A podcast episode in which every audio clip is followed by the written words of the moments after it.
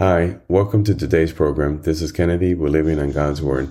Today we're going to be reading Leviticus chapter 2 from the Jesus Bible NIV edition, review key takeaways, and end our session with a prayer.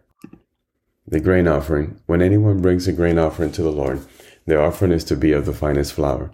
They are to pour olive oil on it, put incense on it, and take it to Aaron's son, the priest.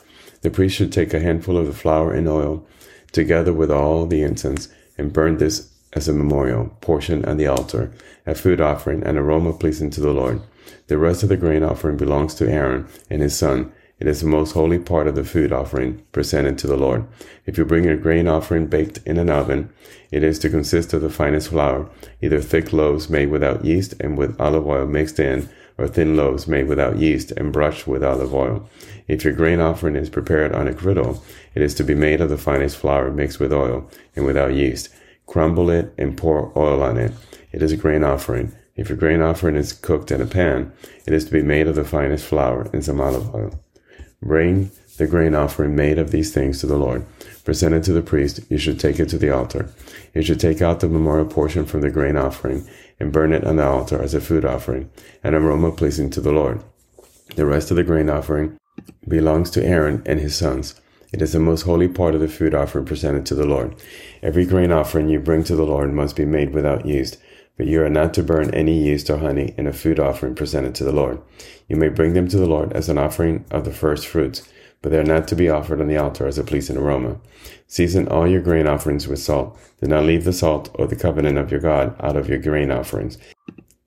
Add salt to all your offerings. If you bring a grain offering or first fruits to the Lord, Offer crushed heads of new grain roasted in the fire. Put oil and incense on it. It is a grain offering. The priest should burn the memorial portion of the crushed grain and the oil together with all the incense as a food offering presented to the Lord. This is the end of Leviticus chapter 2. So we see here the continuation of the description of the different types of offering. Uh, they're now describing the grain offering. Again, this is a very complicated system that man had to do every time he committed a sin or thought he committed a sin intentionally or not intentionally. But thanks to the New Testament, this is no longer necessary. So let us pray. Father God, thank you for your word. Thank you for your daily advice and coaching and guidance to us. Lord, thank you that we no longer have to do this system of offerings in order to be righteous in front of you. Thank you for you doing all the work on our behalf because we're incapable of doing it so that you can make sure that we are able to reach you and be in commune with you. You created us, Lord, and you love us so much that you don't give up on us. You always look out for us and you make it attainable and much easier for us to be in commune with you. So Lord, let us not take this for granted.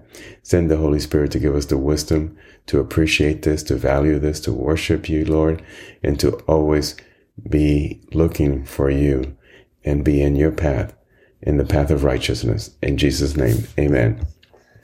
This concludes today's reading and interpretation of Leviticus chapter 2. We hope that you will join us again tomorrow. God bless you. This is Kennedy, your brother in Christ, always.